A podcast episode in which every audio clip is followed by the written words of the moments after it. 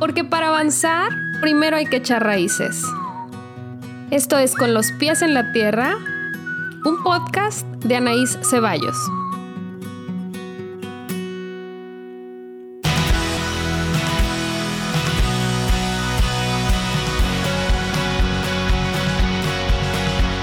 Este es el episodio número 20 de Con los pies en la tierra. Hola, ¿cómo están? Bienvenidas a este su espacio, una semana más. Estoy muy feliz de darle la bienvenida a una colega y amiga que admiro muchísimo y admiro mucho su trabajo. Ana Arismendi, muchas gracias por estar aquí. Y como siempre les pido, preséntate. ¿Quién eres? ¿Qué haces? ¿Qué andas haciendo? Mi querida Anaís, muchísimas gracias por invitarme. Estoy súper feliz y agradecida de estar en tu espacio. Y pues a mí siempre me gusta presentarme eh, como una mujer hambrienta, primero que nada. O sea, desde, desde muy niña siempre he sido de preguntarme ¿no? Por qué de las cosas, me gusta mucho como investigar, em, ir a las profundidades, conocer cosas diferentes, entender. Entonces, en ese sentido, eh, siento que es, eso como que me caracteriza mucho, por eso como que soy muy inquieta, siempre me gusta estar aprendiendo, por eso creo que también me gusta viajar, me gusta probar alimentos distintos, porque siempre tengo esta hambre de conocer y por eso también empecé desde también pequeña en la adolescencia como este viaje, esta hambre de conocerme a mí. Entonces, en la adolescencia empecé mi viaje, eh, ahí fui por primera vez a terapia, ¿no? Psicológica y a partir de ahí pues no, no he parado. Y me fascinó tanto lo que empecé a descubrir de mí que mm, que pues decidí dedicarme a esto profesionalmente. Y también me gusta compartir que eh, desde niña yo tuve una relación con la comida y en el que mm, em, pues la comida se convirtió en un recurso para mí, en un recurso para gestionar emociones, eh, para acompañarme cuando me sentía sola, para tranquilizarme cuando tenía angustia. Y eso fue algo que eh, conforme fui entrando a la adolescencia, eh, pues me llamó la atención, también me preocupó un poco y es algo de lo que abrí en esos momentos en, psicoterapia que me siento súper privilegiada, que desde esa, desde esa edad pude, pude ir a psicología y me fascinó todas las puertas que se abrieron para conocerme a mí a través de la comida, ¿no? Algo que parecía como, como tan cotidiano, como tan de todos los días, ¿no? el comer. Y nunca me esperé todo lo que vendría a partir de mi exploración con la comida. Y por eso desde ahí me enamoré de, de la relación que vamos teniendo con la comida y de ver a la comida como una maestra. Y bueno, pues por eso ahora me dedico a lo que me dedico, que soy psicóloga y me especializo en psicología de la alimentación. Dirijo el Instituto de Psicología de la Alimentación, en el que yo junto con todo un equipo, pues damos terapia, damos también... Em, tenemos muchos talleres y todo justamente para explorar esta relación psicológica que todos tenemos con la comida.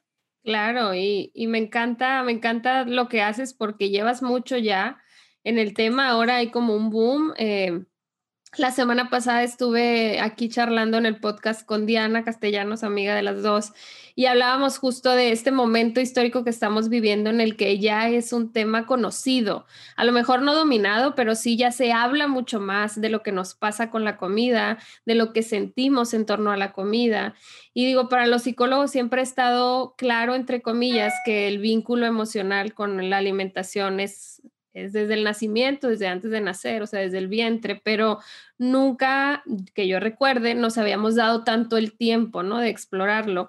Y tú sí, tú eres de las pioneras en esto, sobre todo en México, de, de estar levantando la voz al respecto, ¿no? A lo mejor en la práctica clínica los terapeutas, pues sí, nos damos el tiempo de explorar, pero no era tan público, la, gente no tenía ese valor o las herramientas eh, teóricas para poder explicar de dónde viene y, traducir, porque tú eres buenísima en eso, que vas traduciendo cada cosa. Y, a mí me parece bien valioso que tú no caes en generalizaciones, por más que pueda haber formas de, de agrupar, bueno, ciertos antojos van hacia allá o hacia acá, tú tampoco eres de este de esta otra corriente que sí puede ser más general. Tú no, tú eres bastante específica y, lo trabajas desde muchas áreas, ¿no? Desde lo más científico, desde lo eh, más emocional y lo más este, espiritual. Y sí, eso me gusta, que tu abordaje es como holístico y tu equipo también. Me da mucho gusto ver que,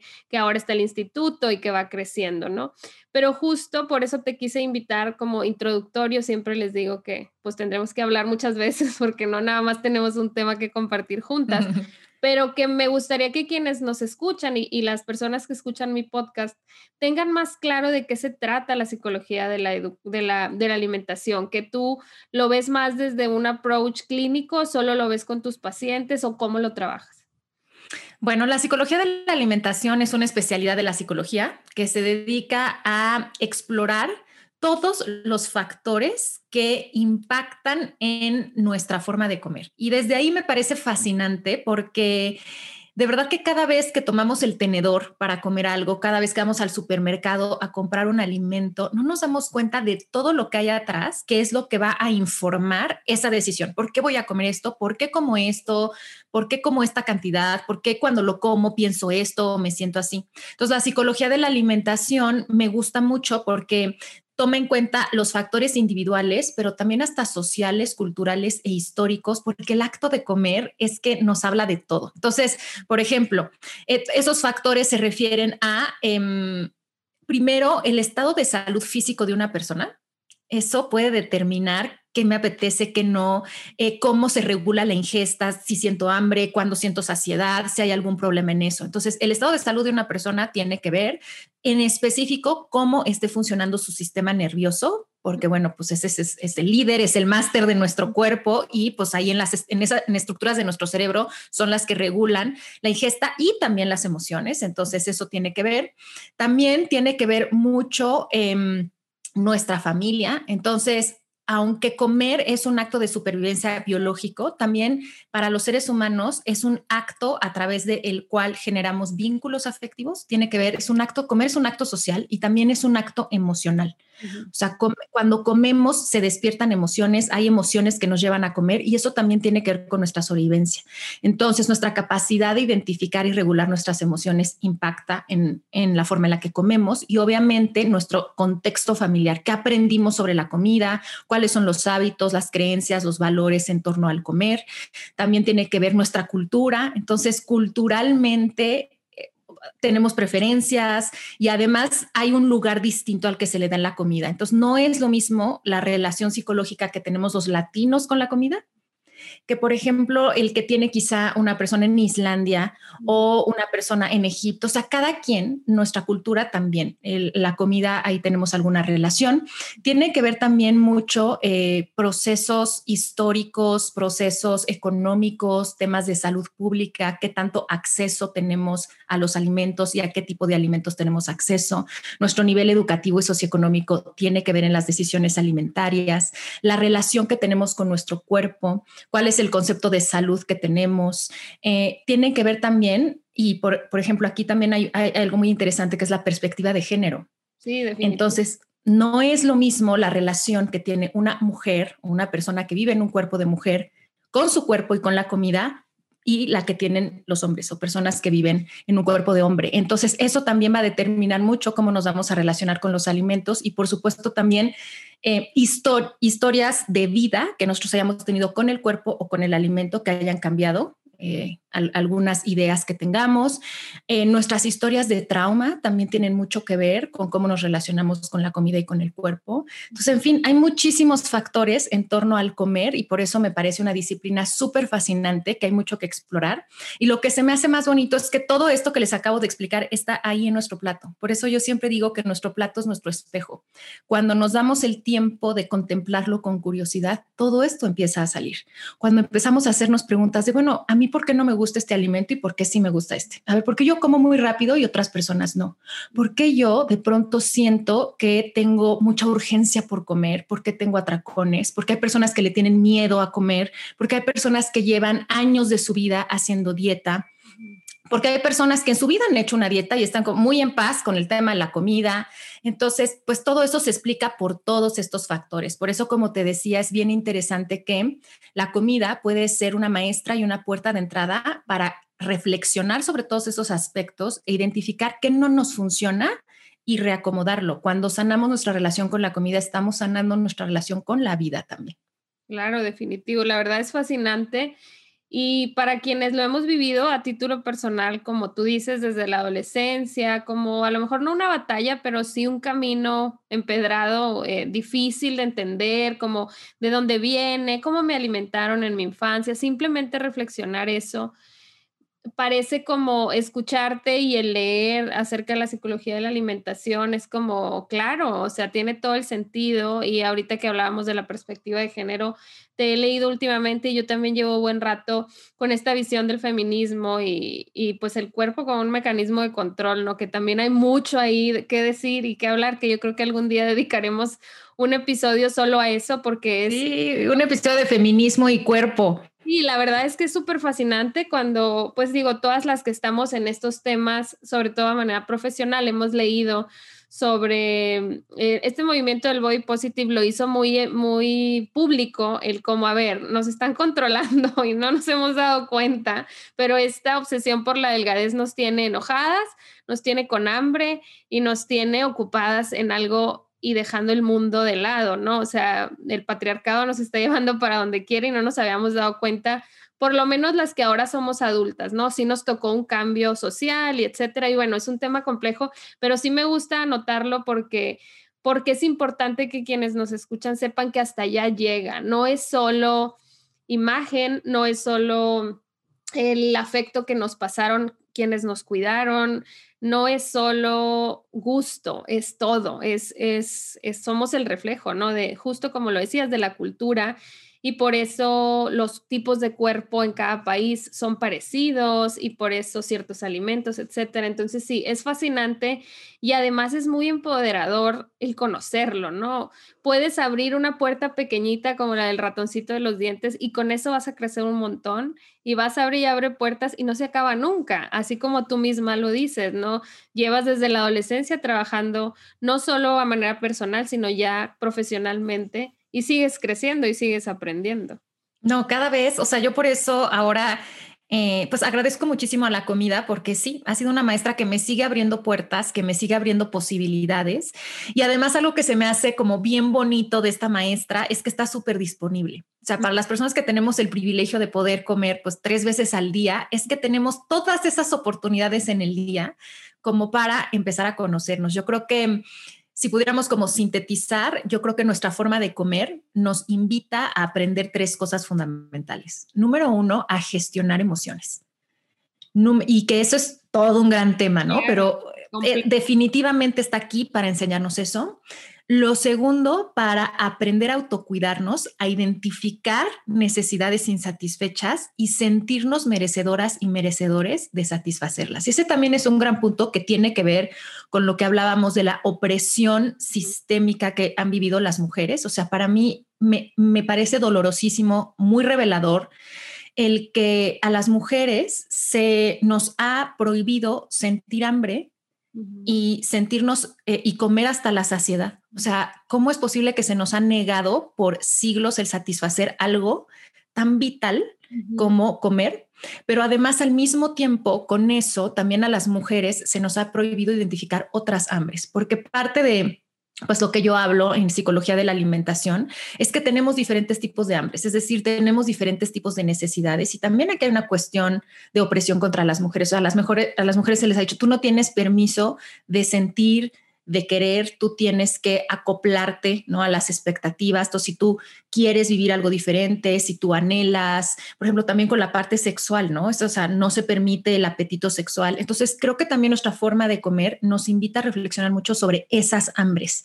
O sea, ¿qué es lo que yo necesito? Y saber que se vale sentir hambre y tener necesidades y se vale también eh, satisfacerlas y que si alguien va a satisfacer dejar de esperar que alguien allá afuera eh, venga a satisfacer mis hambres, sino yo hacerme cargo de satisfacerlas.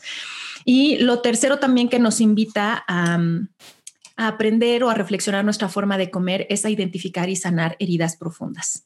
Entonces, para muchas personas, el comer o dejar de comer ha sido su recurso primordial para em, protegerse de una herida. Y sobre todo, el comer es un recurso que viene muy a la mano cuando esa herida fue en la infancia, porque eh, pues es algo que está muy a la mano de los niños. O sea, los niños tienen muy, muy poquitos recursos, pero uno que sí tienen a la mano es comer o no comer.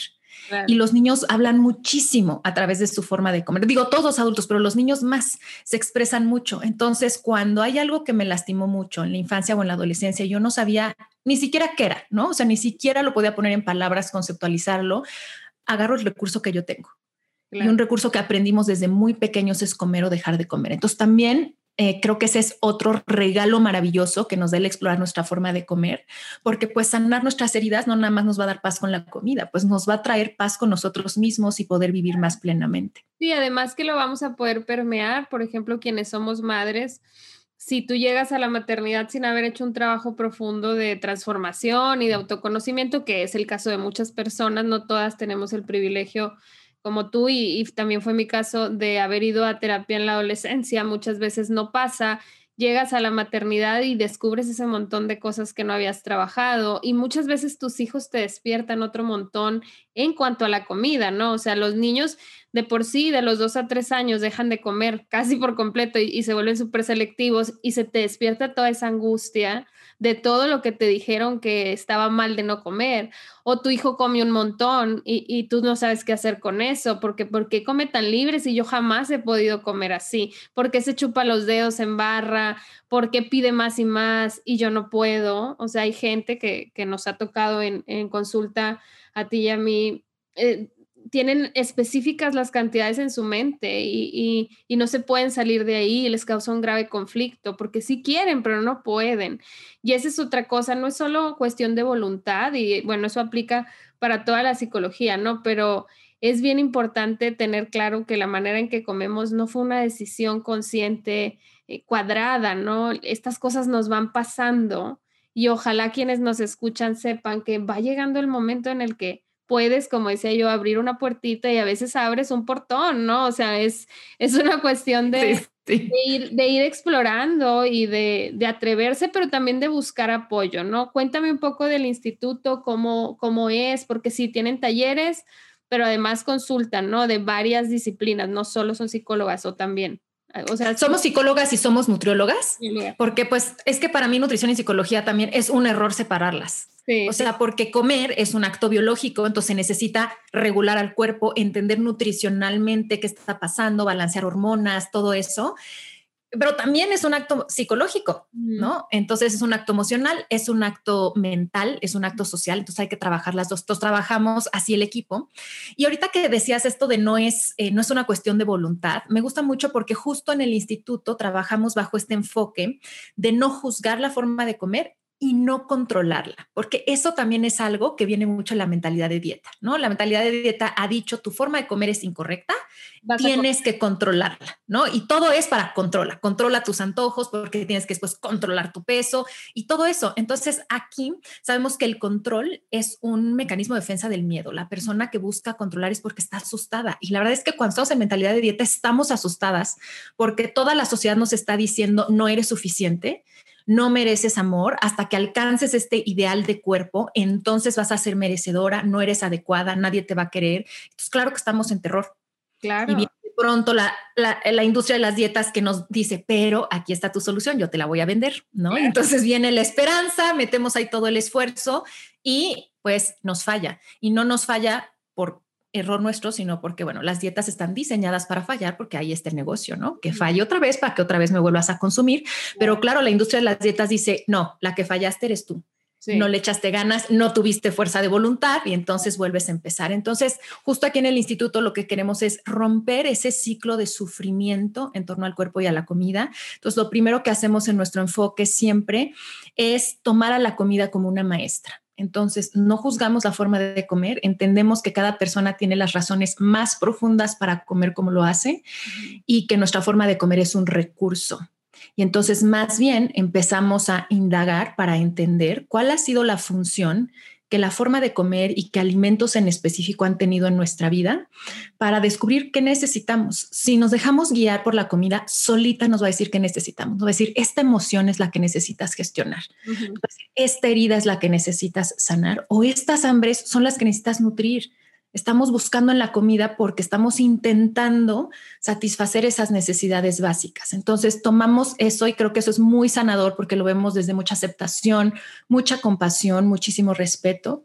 Y otra cosa también en el enfoque que trabajamos mucho en... en tomar también mucho al cuerpo como guía, porque algo que nos han dicho mucho es en esta opresión corporal contra las mujeres es que nuestro cuerpo es el problema que nuestro cuerpo es el enemigo y por eso muchas personas dicen llevo años luchando con mi cuerpo, es que batallo mucho con.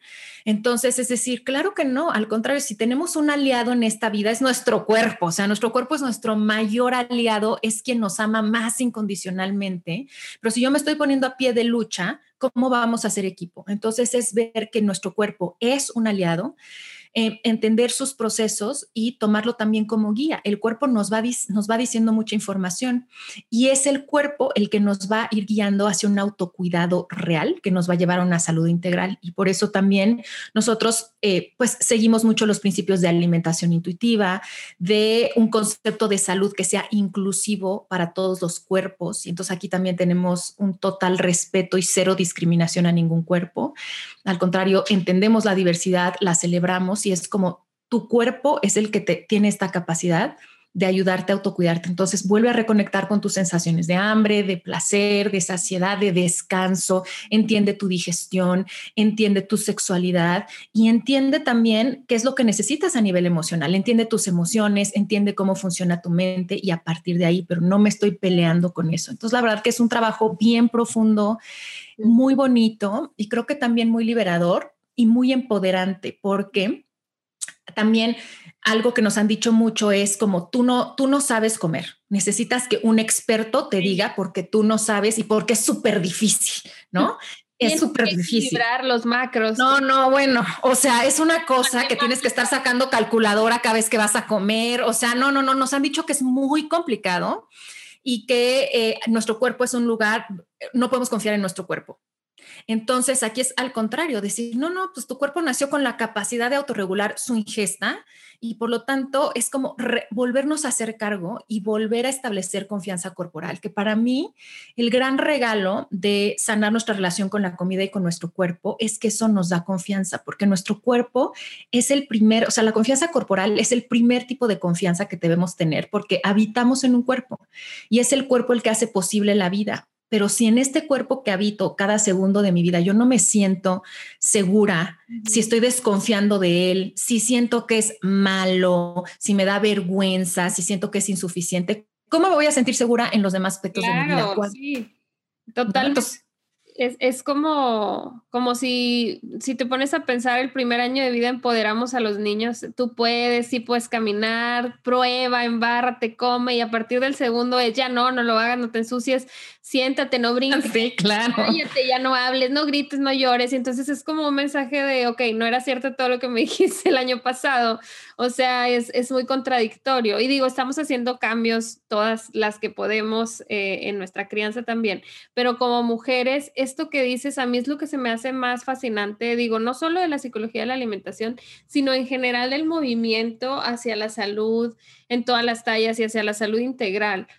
Es volver a empoderar a todos, pero a las mujeres más, porque somos las que estamos más en esta encrucijada de no confío en mi cuerpo, no confío, simplemente no saber cuándo estoy satisfecha.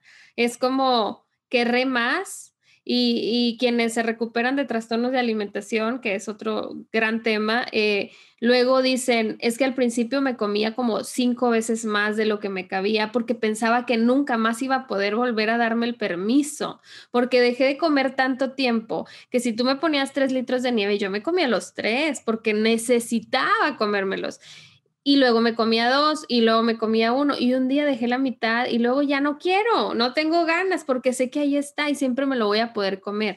Ese regresarle el poder de decisión y la confianza de que si tu cuerpo hoy quiere algo no saludable, entre comillas, se lo puedes dar y no pasa nada malo porque te lo permitiste y lo disfrutaste. Es el mejor regalo que puede, que puede obtener un paciente, una persona. Es como lograr tumbar todo esto que habían construido, no solo la familia, no solo el inconsciente colectivo, es un tema bien complejo porque está la mercadotecnia, está como dices, oye, sacan un producto, ese ya no, incluso en el ejercicio, ves que se pone de moda, no sé, el Insanity, luego CrossFit, luego los hits, y así van, y aunque sea lo mismo, le van cambiando el nombre para venderte algo nuevo. Y está bien, vivimos en el capitalismo y ok, vamos a consumir pero cuestionarnos hasta eso, o sea, ¿qué estoy comprando? ¿Por qué estoy invirtiendo en algo que no tiene que ver conmigo, que no me, no me gusta, no lo necesito, ¿no? Entonces, eso es como súper valioso que, que la psicología de la alimentación llegue hasta allá y que diga, a ver, el poder es tuyo. Nadie puede saber más que tú cómo siente el cuerpo después de comerse dos cosas o cien cosas. Entonces, sí. Sí, es un camino pues fascinante, pero sí es como complicado, ¿no? Sí, y dos cosas que quiero decir justo esto último, entender que es un proceso, ¿no? Entonces, eh, y como tal, va a ser diferente para cada persona, no es un proceso lineal, no es que voy de punto A a punto B, o sea, generalmente es como la carretera más curvosa de su vida que se imaginen, esa, ¿no? Y sí, o sea, hay que echarnos el dramamina antes de subirnos porque nos vamos a marear en el sentido de que nos mueve a muchos niveles, empezar a trabajar la relación con la comida, pero el regalo es enorme porque nos da el regalo de la libertad. O sea, para mí ese es el regalo más bonito de sanar nuestra relación con la comida y con el cuerpo, que nos volvemos libres. Es decir, podemos realmente decidir cómo es la vida que se nos antoja. Y eso es maravilloso. Y por eso yo también digo que trabajar en este tema es realmente un acto revolucionario, en el sentido que implica romper con siglos de condicionamientos y al mismo tiempo se me hace bellísimo porque yo siempre he creído que una mujer que logra restablecer confianza corporal, hacerse cargo de su alimentación, vivir como se le antoja, no solamente lo está haciendo por ella, es que lo estamos haciendo por todas. Y eso es precioso y por eso yo siento que una vez que empezamos en este proceso ya no nos podemos hacer como que no sabemos o regresar atrás. Claro, porque ya sentimos una responsabilidad muy bonita, ¿no? De lo estoy haciendo por mí, por las generaciones que vengan, aunque no me conozcan, o sea, no es como que lo voy a mostrar al mundo, pero simplemente el que haya un ejemplo de una mujer que está en paz con la comida y con el cuerpo, no sabemos a quiénes podemos impactar y le abrimos las posibilidades a otras mujeres. La realidad es que la sociedad de cultura de dietas gordofóbica, racista, opresiva, patriarcal en la que vivimos, o sea, es enorme y pues va a seguir, yo creo que hasta el día de nuestra muerte, ¿no? O sea, no es un proceso, que, pero sí podemos ir cambiando un cuerpo a la vez.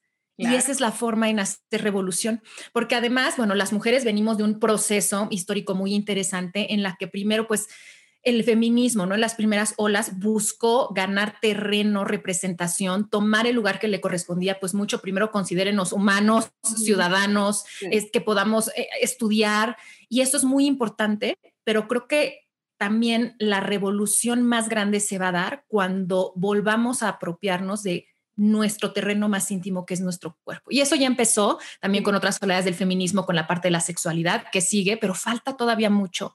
Y la parte de la alimentación es crucial para nosotras em, sentirnos dueñas de nuestro territorio mucho más personal que es nuestro cuerpo. Claro, poder soltar la culpa que es nuestra compañera de viaje desde que nacemos. Uf, Sí, o sea, el pudor y la culpa y entonces el poder enseñarle a las otras generaciones y como dices, ni siquiera porque sepan quién fuiste tú o quién fui yo, sino porque se nota. Cuando alguien te ve comer, a ti o a, a cualquier persona, sin reparo, sin estar, ay, no, es que ya pedí, o haciendo comentarios de, bueno, mañana lo quemo, ay, es que híjole, perdón, pero quiero otro pan, o sea, sin, sin justificar tu hambre y disfrutar o decir, no sé, pues a quienes amamos comer es como, oye, vamos acá porque está delicioso, etcétera, o sea, poder vivir el hambre sin reparo, sin pena, sin culpa. Igual el cuerpo, oye, cambió tu cuerpo, sí, pero que ni siquiera sea como, híjole, sí es cierto, o sea, no tienes que justificar quién eres, pero nadie nos avisó que podíamos ser así de libres, nadie dijo, tienes derecho de ser como seas. No, es como, bueno, tienes derecho, pero vas a perder de esto o lo otro. Entonces, este trabajo que estamos haciendo y que en gran sentido por eso somos vocales al respecto.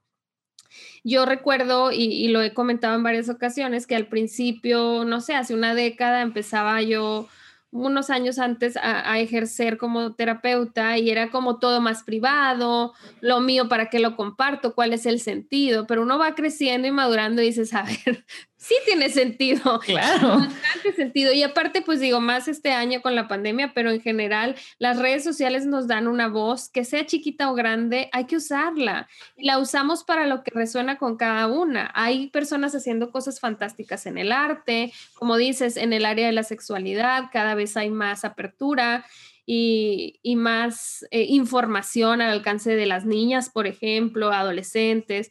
Pero el tema de la alimentación, como dices tú, yo también creo que va a ser la cereza del pastel cuando logremos que todas las personas, habiten el cuerpo que habiten, se sientan con el poder y la capacidad de comer, de, de saciar sus hambres. Y a mí esa es otra cosa que me encanta de tu trabajo, que no es un hambre, son muchas y, tienes unas tarjetas hermosas, platícales un poco al respecto, que es un recurso que utilizan ustedes en su trabajo, ¿no?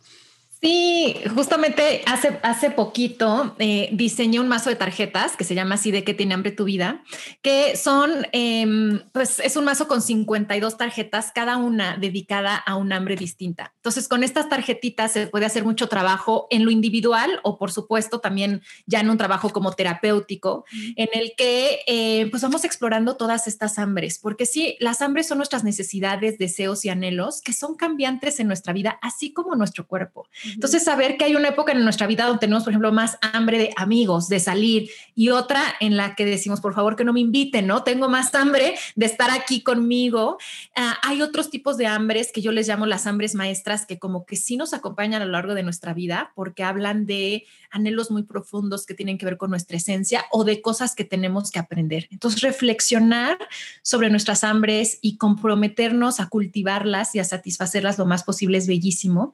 Y también reflexionar sobre cómo nuestra forma de comer ha sido un intento para satisfacerlas. Y es decir, gracias. O sea, quizá Hoy los atracones no son lo más funcional para mí, pero entiendo que en algún momento los atracones fueron la única forma que yo encontré para satisfacer, por ejemplo, mi necesidad de desconectarme, de relajarme, de no sentir dolor o que los antojos de un alimento en específico pues eran la única forma que yo sabía de manejar la soledad y de satisfacer mi necesidad de compañía. Pero ahora, desde la persona adulta que soy, puedo identificar qué necesito, puedo darle las gracias a ese recurso y puedo ir a otros.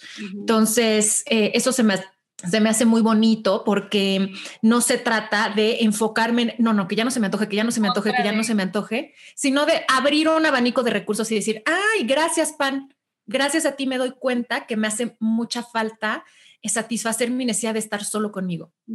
¿De qué otras formas puedo satisfacer eso? Claro. Y entonces eso es muy bonito porque no hay que pedirle a la comida lo que no puede darnos. O sea, la comida sí nos puede dar una sensación de alivio momentáneo, nos da un placer sensorial, eh, sí nos puede dar esta sensación de, ah, o sea, como que, uh, ya, ¿no? Pero la comida alivia, pero no logra satisfacer la mayoría de las hambres. Y yo a veces digo, hay que ser hasta compasivos con la comida, porque primero le pedimos a la comida, o sea, quiero que sepas rico quiero que estés cada vez que yo te necesito. Quiero que además seas mi pareja, seas mi mamá, que me diviertas, que me relajes, que no me engordes, que bla, bla, bla. O sea, le pedimos muchísimo a la comida y luego cuando no nos los puede dar porque no está hecha para eso, nos enojamos. Entonces, como que siento que hay que ser más justos con los queridos alimentos y decirles gracias por estar aquí, gracias por ser un recurso, pero ahora puedo hacerlo diferente. Sí, ir encontrando y, tus tarjetas a mí, aparte que están hermosas, o sea, el diseño y todo, me gusta mucho porque aparte tú nos explicas cómo usarlas y no es solo sacas y lees, sino a ver qué te dice, eh, por dónde va, tú qué sientes al verla, qué te transmite. Y si traes un librito donde explicas cada hambre, pero es más como, a ver, primero reflexiona, ¿no? Y esa es otra cosa bien importante del proceso que describías y que quien ya ha estado en terapia seguramente lo tiene un poco más claro, pero si quien nos escucha nunca ha vivido un proceso terapéutico, es bueno que o se vaya imaginando que si se va a adentrar a conocerse a sí mismo o a sí misma, va, es, un, es un proceso lento casi siempre independientemente del tiempo que estés frente a tu terapeuta o en el diván, si haces psicoanálisis, pero es un proceso lento porque no puede ser inmediato, un cambio de que te ha tomado toda una vida, ser quien eras, te tomó años y fue lento aprender a comer, fue lento aprender a caminar, fue lento todo, porque queremos todo rápido? Entonces, ese proceso es maravilloso porque te va como abriendo a otro ser, eres otra persona de repente y volteas atrás y dices, ah, sí, sí pude incorporar más recursos. Y justo eso que dices tú, yo también lo trabajo mucho con mis pacientes y, y lo comunico lo más seguido que puedo porque, a ver, no estamos en contra de los recursos que sean, eh, incluso los que puedan sonar malos, como dices tú, el atracón, o hay gente que dice, es que me desvelo porque no tengo otro momento, pues no es lo más sano a lo mejor para el cuerpo no dormir, pero te está funcionando para algo, vamos buscando más recursos, pero mientras, pues ahí está por algo, entonces tampoco vas a pelear contra ti misma, si de por sí has peleado contra la comida, has peleado contra tu cuerpo. Y, tratar la inversa suena fácil, pero es bien complicado porque nadie nos enseñó. Sí nos enseñan a tener culpa y a tratar de reparar, pero no nos enseñan a decir, no tienes que hacer nada. O sea, estás bien, eres perfecta como eres y te mereces ser feliz y te mereces vibrar y sentir y, satisfacer lo que necesitas. Nadie nos dice eso. Ahora estamos tratando de pasar el mensaje y, y de que poco a poco les llegue como más directo. Y para eso no solo está la terapia, que sí, yo sí creo que es el mejor recurso, ¿no? Que, que cada persona... De Sí, o sea, es, pero es un regalo y la verdad estamos bien conscientes que es un privilegio que no todas las personas eh, pueden eh, vivir ese proceso por muchos factores, generalmente más por la realidad económica, socioeconómica del lugar en el que estés, pero más allá de eso, si te es posible, búscalo porque hay procesos hermosos, hay personas haciendo trabajo incluso gratuito, etcétera, pero más allá de que busques vivir tu proceso terapéutico, cuéntanos de los talleres, los cursos, toda la formación que ustedes dan desde el instituto y también para profesionales, porque sé que muchos profesionales de la psicología y la nutrición que nos escuchan están como quiero más, quiero quiero ser una profesional compasiva con mis pacientes, ¿no? Sí, estoy de acuerdísimo. Creo que el trabajo personalizado individual es, es lo mejor, pero muchas veces no es posible y aún así hay otros recursos que pueden ayudar. Entonces, nosotros en el instituto ofrecemos talleres que son online, también tenemos presenciales, pero bueno, para que cualquier persona en cualquier lugar del mundo pueda estar. Entonces, tenemos talleres para aprender a comer en conciencia, para aprender a reconciliarnos con nuestro cuerpo y obviamente talleres específicamente como mi taller de qué tiene hambre tu vida para explorar toda nuestra relación psicológica con la comida y poderla sanar y poderla transformar.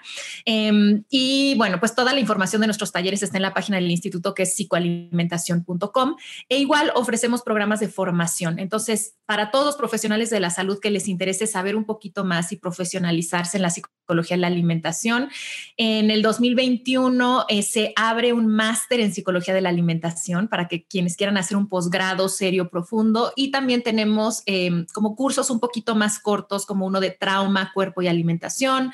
Tengo uno del uso de mis tarjetas para psicoterapeutas y nutriólogos. Entonces hay, hay muchas cosas. Yo creo que la página del instituto es el mejor lugar para saber. Y también me gustaría decirles que tengo también un podcast que se llama ¿De qué tiene hambre tu vida? que es un podcast en el que hablo específicamente de temas de psicología de la alimentación y ese es totalmente gratis y está disponible en todas las plataformas de podcast. Ya tiene más de 250 episodios, entonces hay bastante, o sea, de dónde profundizar y creo que es un muy buen punto de arranque.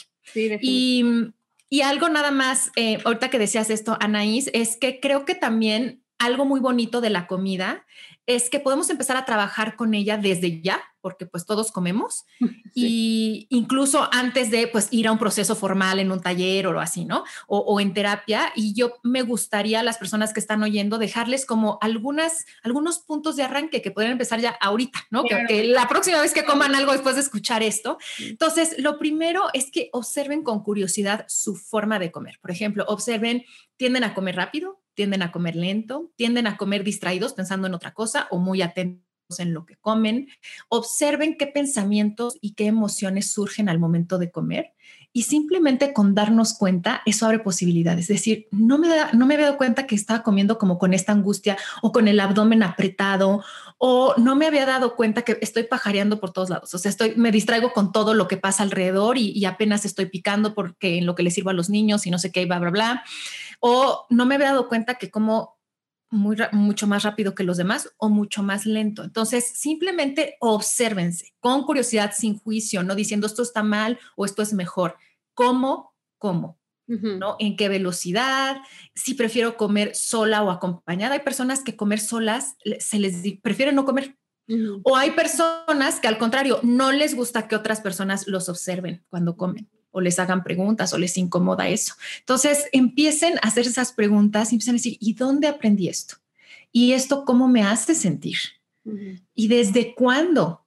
¿No? Tengo este tipo de comportamientos o de pensamientos o de emociones. Y a mí también una pregunta muy bonita es, ¿qué me está invitando a aprender mi forma de comer? Entonces, ¿qué me está invitando esto? O sea, si me doy cuenta que como muy rápido, ¿qué puedo aprender de esto? Si me doy cuenta que no me gusta comer sola, ¿qué puedo aprender de esto? Si me da cuenta que estoy comiendo y todos mis pensamientos son de dieta, ¿qué me invita a aprender esto? Y creo que desde ahí ya se abre una cosa increíble que podemos ir empezando esta autoexploración. Sí, definitivo, que, que como dices, no necesitan esperar al próximo taller, que si entran y ven que falta un montón o que si, ay, ahorita no puedo porque lo que sea, cualquier circunstancia, tu podcast es excelente y yo creo que todos los que lo hemos escuchado nos hemos quedado con muchísimo. Ya he tenido el honor de ser invitada y la verdad es que tienes una amplia variedad de, de temas, de todo relacionado con cómo comemos y cómo nos sentimos al respecto. Y cada semana sale, ¿verdad? Exacto, hay un episodio nuevo cada, cada semana y bueno, tengo invitadas chingoncísimas aquí como mi querida Anaís, hay algunos episodios que hago sola o, con mi equipo en el instituto, pero sí, eh, todos los episodios también trato además que sean prácticos, o sea, que se lleven algo para reflexionar o algún ejercicio para hacer. Entonces creo que también por ahí pueden empezar, pero como decíamos en un inicio de este programa, lo bonito de la comida es que es una maestra súper disponible. Entonces, con que te dispongas con curiosidad a observar, tu forma de comer la próxima vez que lo hagas, desde ahí empieza tu proceso de transformación. Claro, empiezas a aprender y además es, es como, ok, me voy a proponer conscientemente a comer con libertad, como sin juzgar lo que estoy haciendo. Y eso ya es atreverte a conocerte, es atreverte a ser tú y es atreverte a desafiar muchas cosas que a lo mejor todavía no tienes claras, que te han ido pasando o te han ido imponiendo, pero conforme des esos pasos hacia enfrente y avances, vas a dejar de cargar cosas que no son tuyas, porque eso es mucho de lo que va saliendo en el proceso. Te vas haciendo dueña de tu vida, de tu forma de llevarte por el mundo, ¿no? Entonces sí, sigue siendo dura y difícil muchas veces la realidad, sigue siendo confuso, a veces no sabemos leer el plato, a veces es como esto que, o, si tengo flojera de comer hoy, ¿qué quiere decir? O sea, no es como que ya siempre lo vas a dominar, pero ya va a ser tuyo y eso ya es como un algo muy esperanzador porque dejas de cumplir expectativas ajenas y te empiezas a abocar a las tuyas, ¿no? Entonces, eh, estoy muy, muy contenta de que, de que aceptaras la invitación y vinieras a contarle al público que me escucha sobre tu trabajo, que yo encuentro fascinante y sobre todo ese poder que tú le entregas a tus pacientes y a todas las personas que te escuchamos, ¿no? Que te seguimos en tus redes también, compartes un montón de información este, muy valiosa. Y además de tu instituto, colaboras con otras, otras universidades, das de repente ponencias. Entonces, si alguien de quien nos escucha no te sigue, platícales cómo te encuentran, dónde te encuentran, en qué redes. Estoy principalmente en Instagram como arroba Ana Aris con Z. También estoy en Facebook como Ana Arismendi. Y bueno, como les decía, para saber todo sobre servicios y cursos que ofrecemos como instituto, pues psicoalimentación.com.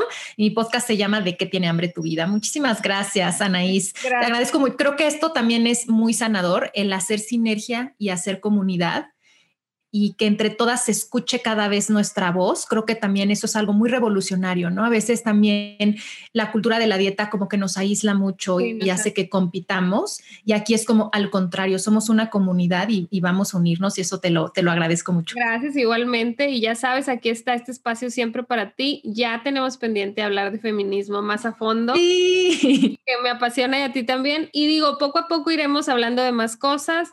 Eh, quienes nos escuchan, lo que quieran saber, lo que le quieran preguntar a Ana, siempre está al pendiente de sus redes, siempre responde, siempre dispuesta, igual yo, así que para eso estamos, nosotras estamos aquí como al servicio de lo que necesiten y de lo que a ustedes les llame, entonces gracias por escucharnos, gracias Ana, un gran abrazo a distancia, a ver cuándo podemos ya dárnoslo en vivo, porque ah, ya sé. esto sigue en encierro, pero, pero estamos contentas trabajando y dándonos estos espacios, entonces muchísimas gracias gracias. Gracias a todas por escucharnos y nos escuchamos la próxima semana. Bye bye. Bye.